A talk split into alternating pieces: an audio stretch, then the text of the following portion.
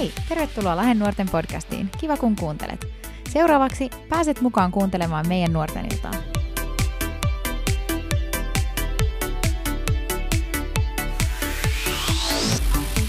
Me aloitetaan tänään tämmöinen uusi saarnasarja tai saarnakokoelma nimeltä Jeesuksen opetukset, jossa me tullaan käymään ainakin tämän syksyn ajan läpi Jeesuksen opetuksia ja sitä esimerkkiä, jonka Jeesus antaa meille raamatussa.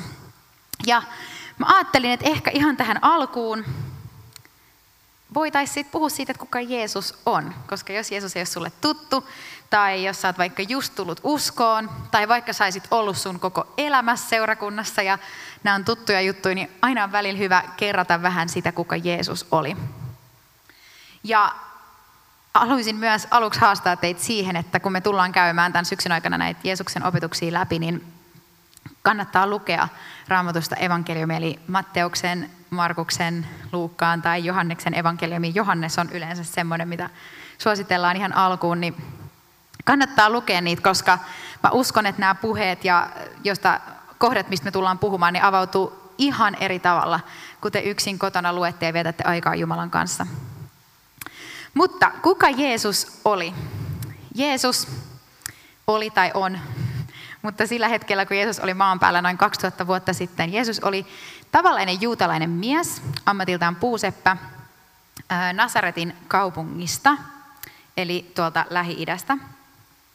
Mutta Jeesus oli myös Jumalan poika. Jeesus oli samanaikaisesti täysin Jumala ja täysin ihminen. Ja Jeesus syntyi tähän maan päälle neitsyt Marian kautta. Neitsyt Marialle, miten se nyt sanotaan oikeasti, kukaan ei tiedä. Okei. Okay. Jeesus tunsi todella hyvin Jumalan sanan. Siihen aikaan puhuttiin Toorasta, meille se on meidän vanha testamentti.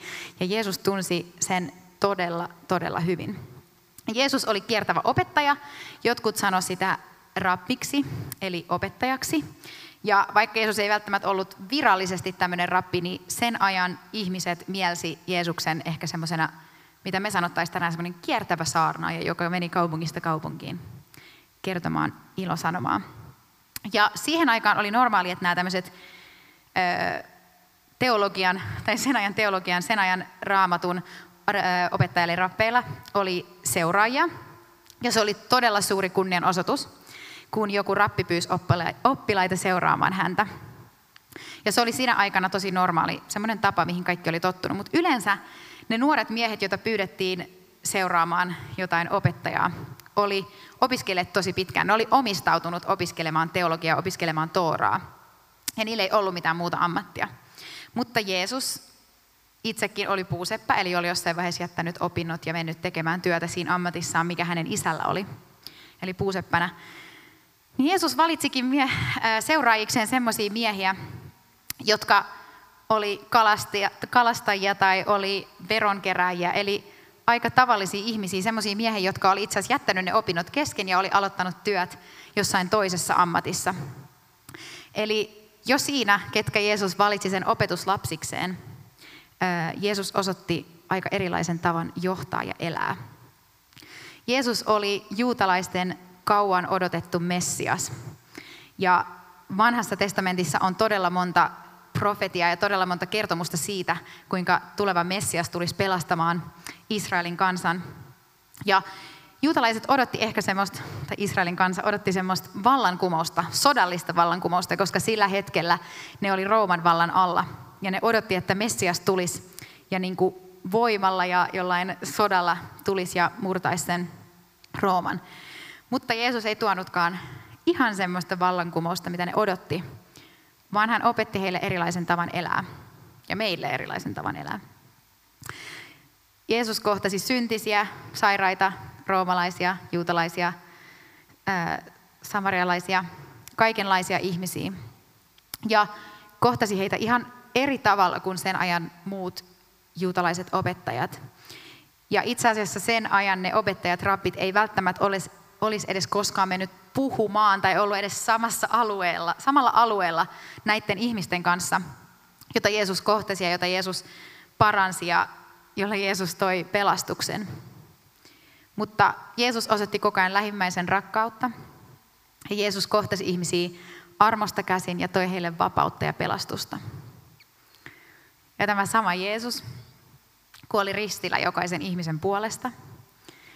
Jumalan poika antoi henkensä, jotta meidän synnit, eli niiden kaikkien ihmisten ja kaikkien ihmisten myös sen jälkeen, on annettu anteeksi, jotta meillä voi olla yhteys Jumalaan. Ja tämä nyt on tämmöinen tosi lyhyt kertomus tai ehkä jotkut pääpointit siitä, kuka Jeesus oli. Tästä voisi varmaan pitää kokonaisen oman saarnasarjan siitä, kuka Jeesus oli, mutta koitetaan pitää tämä mielessä ja pitää mielessä se, että Jeesus eli aika erilaisella ajalla kuin me. Mutta kun sä oot lukenut raamattua, tai kun mä oon lukenut raamattua, niin mä en tiedä, ootteko koskaan kiinnittänyt huomiota siihen, miten Jeesus kohtasi ihmisiä. Mä katsoin kesällä semmoisen sarjan nimeltä The Chosen. Se näkyy YouTubesta. Ja se kertoo Jeesuksen elämästä. Ja enimmäkseen Jeesuksen elämästä niiden ihmisten näkökulmasta, joita Jeesus kohtasi. Eli aika paljon opetuslasten näkökulmasta ja hänen seuraajan näkökulmasta. Ja se on todella, todella hyvin tehty sarja ja todella puhutteleva. Se on tehty tässä niin kuin viimeisen ehkä parin vuoden aikana. Ja, ähm, eli se näkyy YouTubesta nimeltä The Chosen. Siitä on kahdeksan jaksoa. Ne kestää ehkä 30-40 minuuttia jakso. Eli sen sijaan, että sä aloitat uuden Netflix-sarjan, niin mä haastaisin teitä, että menkää katsomaan tämä sarja. Se löytyy myös, on semmoinen, on semmoinen ihan oma sovellus nimeltä The Chosen.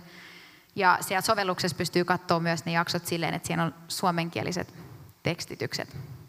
Mutta mä siis katoin tätä sarjaa ja se, mihin mä kiinnitin huomiota siinä ja mikä itse asiassa sai mut itkemään aika monta kertaa, oli just se, että miten Jeesus kohtasi ihmisiä. Jeesuksella oli aina aikaa ihmisille. Ja mä huomasin niin monessa kohtaa sen, kuinka Jeesus ja opetuslapset oli vaikka menossa johonkin, ja niillä oli hirveä kiire, ja ne kaikki muut oli se, että no niin, nyt mennään, ja Jeesus saattoi silti pysähtyä kääntyy ympäri ja hymyillä jollekin ihmiselle tai edes ottaa katsekontakti jonkun ihmisen kanssa tai puhua jollekin. Ja Jeesuksella oli aina aikaa ihmiselle. Jeesus kohtasi ihmisiä siinä, missä he olivat, auttoi heitä ja osoitti, että hän välittää heistä. Ja Jeesus tekee näin myös vielä tänä päivänä. Jeesus kohtasi ihmisiä aina rakkaudella. Ja Raamatussa on todella, todella monta esimerkkiä siitä, miten Jeesus kohtasi ihmisiä. Ja mä halusin pari esimerkkiä teille kertoa ja sitten luetaan vielä yksi kohta. Matteuksessa kahdeksan sanat kerrotaan siitä, kuinka Jeesus kohtasi roomalaisen päällikön ja parantaa hänen palvelijansa. Ja niin kuin mä sanoin, niin juutalaiset oli silloin roomalaisten vallan alka, alla, joten juutalaiset ei tykännyt roomalaisista ja roomalaiset ei tykännyt juutalaisista. Joten se, että Jeesus puhui roomalaisen päällikön kanssa ja halusi vielä parantaa sen palvelijan, oli aika erikoista. Johanneksessa neljä, Johanneksen evankeliumissa neljä kerrotaan siitä, kuinka Jeesus kohtasi samarialaisen naisen. Ja vähän samalla tavalla niin juutalaiset ei oikein puhunut samarialaisille.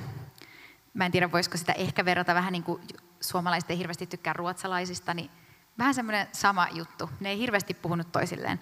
Ja sen lisäksi tämä nainen oli sen ajan mukaan todella syntinen nainen, koska se oli ollut monta kertaa naimisissa ja se eli miehen kanssa, joka ei ollut siinä hetkellä sen aviomies. Joten monet juutalaiset ei olisi edes ollut missään tekemisissä sen naisen kanssa, mutta Jeesus kohtasi tämän naisen ja kertoi hänelle, että hän on Messias ja kertoi hänelle siitä, että hän on tullut pelastamaan koko maailman. Johanneksessa kolme kerrotaan siitä, kuinka Jeesus kohtasi Nikodemuksen, joka oli fariseus. Ja kun, jos olette lukenut evankeliumia, te huomaatte sen, että fariseukset ei hirveästi tykännyt Jeesuksesta, ja Jeesus puhui aika tiukasti niille välillä.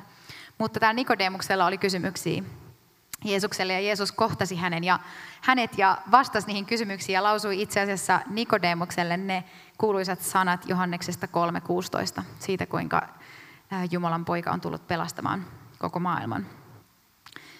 Markuksessa 5 kerrotaan siitä, kuinka Jeesus kohtaa naisen, jolla oli verenvuoto-ongelma.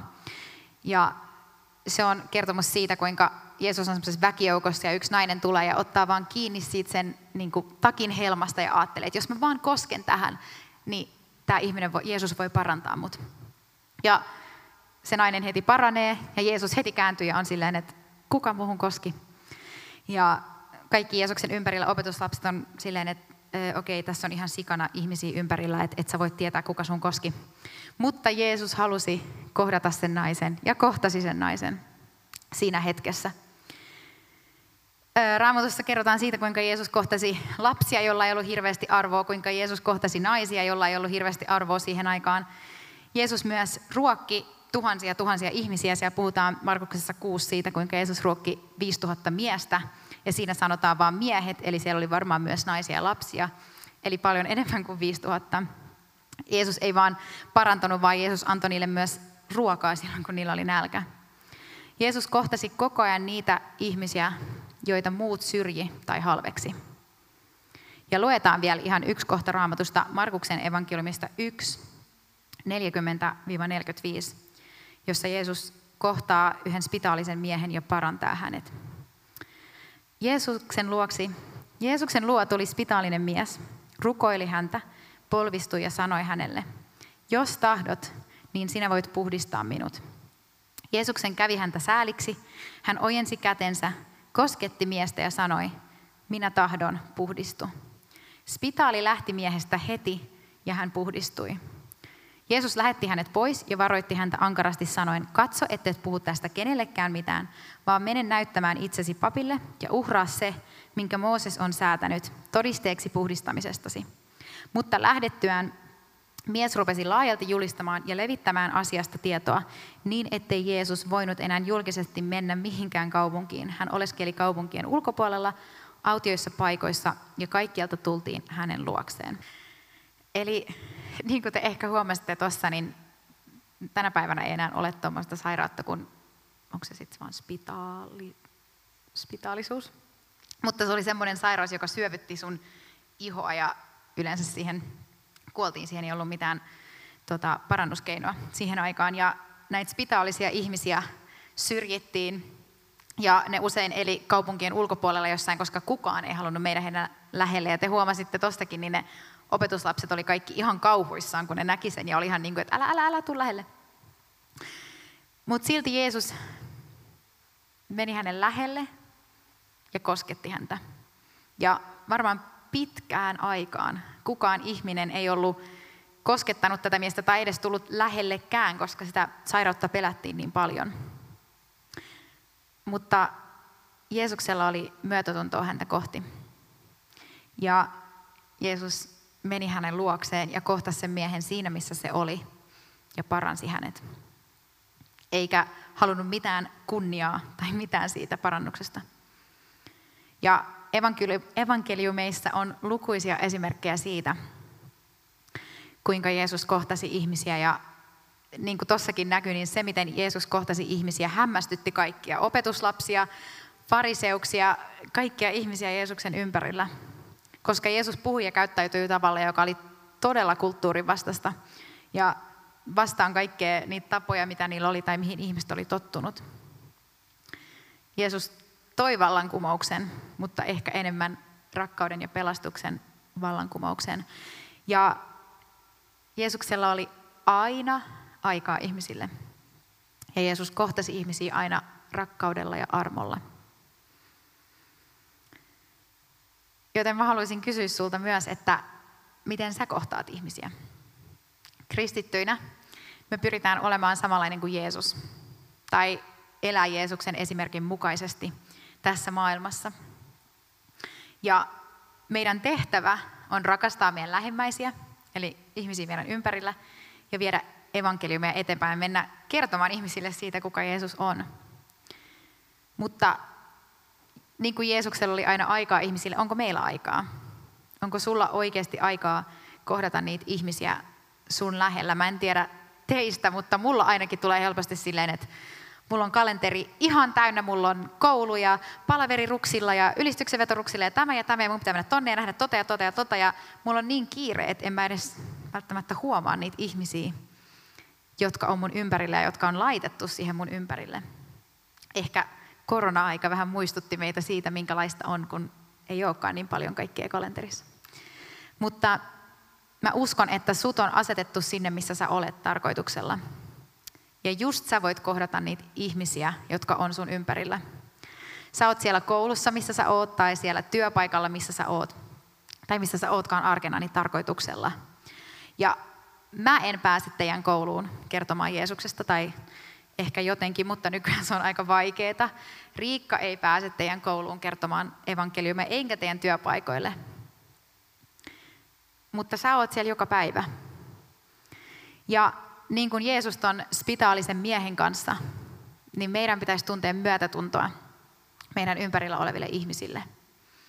Ja niin kuin Jeesus, meidän pitäisi välillä ottaa se askel ja mennä ja kohdata niitä ihmisiä ja ojentaa meidän käsi heitä kohti.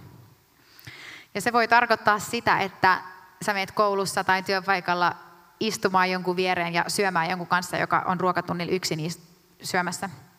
Tai se voi olla se, että sä vaan näytät ihmisille, että sä välität heistä ja kysyt, mitä heille kuuluu. Koska me eletään semmoisessa ajassa, joka on aika yksilökeskeistä ja tosi harvoin ihmiset kysyy toisiltaan, hei, mitä sulle oikeasti kuuluu?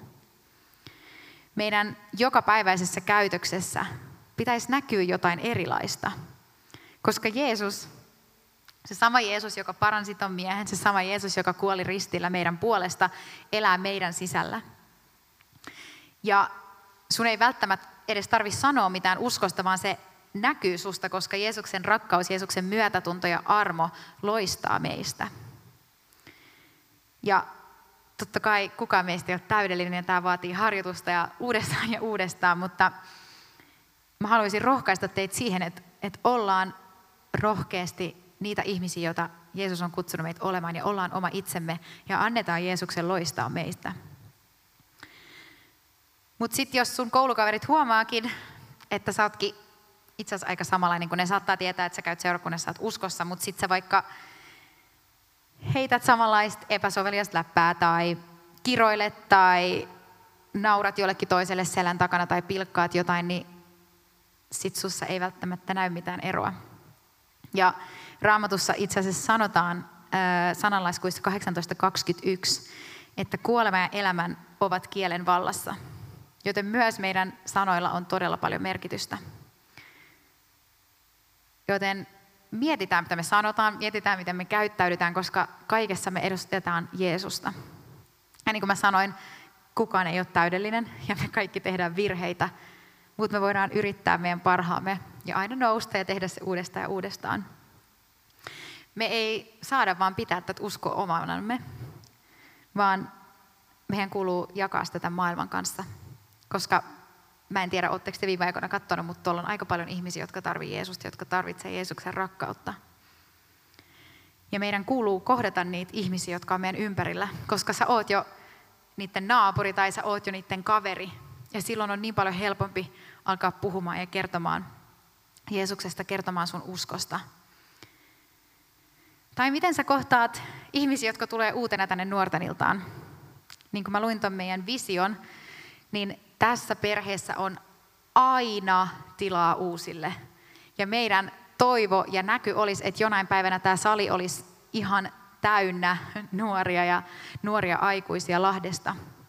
Koska me halutaan, että tänne tulisi aina vaan uusia ja uusia ja jokaiselle on tilaa, jokaiselle on paikka täällä. Me ei haluta olla vaan semmoisessa klikeissä, vaan me halutaan, että jokainen saa kokea, että tämä on heidän perhe, tämä on heidän seurakunta. Meidän tulisi siis haluta kohdata ihmisiä ja kertoa heille Jeesuksesta. Ja se voi olla myös ihan se, että se miten sä hymyilet jollekin tai miten sä kohtaat jonkun tuntemattoman bussissa tai vaikka bussikuskin, niin sä et koskaan tiedä, kuinka paljon se voi merkitä sille ihmiselle ja kuinka paljon se voi sille ihmiselle todistaa sen, kuka Jeesus on. Eli kohdataan ihmisiä rakkaudella ja armolla, niin kuin Jeesus kohtasi. Ja tämä on semmoinen elämän mittainen prosessi. Mutta jos me todella halutaan olla samanlainen kuin Jeesus, niin silloin meidän pitäisi myös kohdata ihmisiä niin kuin Jeesus. Ja itse asiassa mun yksi koulukaveri kertoi mulle just tässä loppuviikosta siitä, kun se oli aloittanut lukion. Ja joku oli rohkaistusta ja tullut kertomaan silleen, että vitsi, että, että sä tulet kyllä voittamaan niin monia ihmisiä Jeesukselle sun koulussa, että sä tulet evankelioimaan siellä kertomaan kaikille Jeesuksesta. Ja sitten se tyyppi oli ihan silleen, että oh, huhu, okei, okay. no sitten se meni lukioon. Sillä oli jotenkin semmoinen kuva, että sen pitäisi olla siellä ruokalassa sitten yhtäkkiä kovaan ääneen julistamassa kaikille Jeesuksesta. Ja Ehkä joillekin se on sun kutsumus. Mutta hän ei ehkä kokenut sitä ihan omaksi jutukseen, eikä ihan ehkä uskaltanut mennä sit sinne koko luokan eteen tai koko koulun eteen julistamaan. Mutta sille tuli hirveät paineet, koska se ajatteli, että ei vitsi, että mun pitäisi nyt tehdä noin, mutta mä en oikein pysty tähän, että onko mä nyt tosi huono uskovainen tai eikö mä niinku halua kertoa mun uskosta. Mutta vaikka se ei tehnyt sitä, niin aika monet muut opiskelijat siellä lukiossa, koska ne tiesivät, että se oli uskossa, tuli kysymään siltä. Jeesuksesta tuli kysymään siitä sen uskosta, minkälaista on olla kristitty. Ja itse asiassa sanoi, että yhdessä vaiheessa niitä kysymyksiä, niitä ihmisiä tuli melkein jopa liian paljon, että oli vähän vaikeaa välillä, kun koko ajan vaan tuli. Ja se sanoi, että vitsi, kun se olisi tajunnut, kun se aloitti lukion, että itse asiassa se riitti. Se, että se oli oma itsensä ja eli täysillä Jeesukselle ja antoi kaikkensa Jeesukselle ja eli vaan kristittynä, niin se riitti, koska ne ihmiset tuli vaan kysymään. Ja välillä se voi olla näinkin helppoa, että jos me antaudutaan Jumalalle ja annetaan Jumalan käyttää meitä siellä, missä me ollaan, niin ihmiset vaan alkaa tulee kysymään meiltä, koska ne huomaa sen, että hei, toi ei kiroillutkaan tai toi ei tehnytkään tota tai toi ei lähtenytkään meidän ryyppäämään, vaan se menee jonnekin nuorten iltaan lauantaina. Niin jos se voi olla ihmisille semmoinen, että mut mikä tuolla on ja mä haluan ehkä kans tuommoista. Sä riität semmoisena kuin sä oot. Ja Jumalalla on jokaiselle teille tarkoitus teidän elämälle just siellä, missä te ootte ja Jumala haluaa käyttää teitä. Meidän pitää vaan antaa Jumalan käyttää meitä. Ja me voidaan kohdata ihmisiä niin kuin Jeesus kohtasi ihmisiä, rakkaudella ja myötätunnolla. Joten mä haluaisin rohkaista teitä, että ottakaa se askel, mikä se sitten onkaan. Mä uskon, että Jumala voi näyttää teille sen, mikä on se teidän, miten sä voit ojentaa sun käden jollekin, miten sä voit kohdata jonkun, miten sä voit aloittaa jonkun keskustelun. Ja tehdään kaikki tämä niin kuin Jeesus teki ja eletään täysillä meidän elämää Jeesukselle ja siihen, miten Jeesus meitä kutsuu, koska mä uskon, että sitten Lahti tulee muuttumaan ihan kokonaan. Joten tähän loppuun me voitaisiin rukoilla, että, ja bändi voi alkaa tulemaan, että rukoillaan, että Jumala antaisi meille semmoisen rakkauden ja myötätunnon. Väliin saattaa tuntua, että no ei mulla ehkä ole ihan tarpeeksi sitä myötätuntoa, mutta mä uskon, että mitä enemmän te juttelette teidän ympärillä olevien ihmisten kanssa ja kuulette, minkälaista heidän elämä on, niin se myötätunto alkaa hiljalleen kasvamaan ja kasvamaan. Mutta rukoillaan, että Jumala antaisi meille sitä rakkautta ja myötätuntoa niitä ihmisiä varten, jotka on tuolla, jotka ei vielä tunne häntä, jotka tarvii Jeesuksen. Ja rukoillaan, että Jumala voisi antaa meille rohkeutta kohdata niitä ihmisiä meidän ympärillä, millä tahansa tavalla se sitten onkaan. On se sitten vaan sillä, että me sanotaan, että hei, mitä sulle kuuluu, miten sulla oikeasti menee, tai voinko mä jotenkin olla tukena tai auttaa sua, tai hei, haluaisitko tulla joskus nuorten iltaan, että mä käyn siellä joka lauantai. Mutta laitetaanko silmät kiinni ja rukoillaan. Jeesus, kiitos siitä, että sä tulit maan päälle ja kohtasit ne kaikki ihmiset silloin 2000 vuotta sitten, mutta kiitos, että sä myös kohtaat meitä samalla tavalla vielä tänään. Jeesus, mä rukoilen, että tänä iltana me jokainen saataisiin kohdata sinut, me saataisiin tuntea sun rakkaus, me saataisiin tuntea sun myötätunto meitä kohtaan, sun armo meitä kohtaan. Jeesus, kiitos siitä, että sä kuolit ristillä meidän puolesta ja anna meille se semmoinen halu ja rohkeus kertoa muille tästä uskosta, koska täällä maailmassa on niin paljon ihmisiä, jotka tarvitsee sut Jeesus, jotka tarvitsee jotain toivoa, jotka tarvitsee pelastusta. Jeesus, mä rukoilen, että se teet niin selväksi jokaiselle sen, että meidät on asetettu just oikeaan paikkaan ja me voidaan kohdata niitä meidän ympärillä olevia ihmisiä. Jeesus, anna meille rakkautta, anna meille myötätuntoa heitä kohtaan. Anna meille semmoista oikein paloa, Jeesus, sua kohtaan ja siitä, että me halutaan kertoa meidän uskosta. Me halutaan kohdata ihmisiä siinä, missä he ovat ja kertoa siitä, mitä sä oot tehnyt ehkä meidän elämästä tai kutsua ne jonnekin tilaisuuteen seurakunnassa. Jeesus, mä rukoilen, että näissä jokaisessa nuorissa ja aikuisissa, joita täällä tänään on, voisi näkyä se sun rakkaus, voisi näkyä se sun myötätunto, voisi näkyä se sun armo. Se oikein loistaisi meistä jokaisesta ulos, kun me mennään maanantaina kouluun tai työpaikalle tai minne vaan. Että ihmiset vaan tulis, niin kuin täällä mun koulukaverille kysymään, että hei voit sä kertoa tuosta sun uskosta? Jeesus, anna meidän loistaa kirkkaasti tässä kaupungissa sulle ja auta meitä kohtaamaan ihmisiä. Ja me rukoillaan oikein tämän kaupungin puolesta, että täällä voisi tapahtua jonkunlainen herätys, jonkunlainen ihme, että ihmiset kaipaisi haluaisi tulla Jeesus sun luokse ja että ihmisiä voisi tulla uskoon ja tulla tuntemaan sut Jeesus. Me halutaan jättää tämä kaikki sun käsiin ja pyytää vaan sun apua meille jokaiselle, Jeesus. Me tarvitaan sua.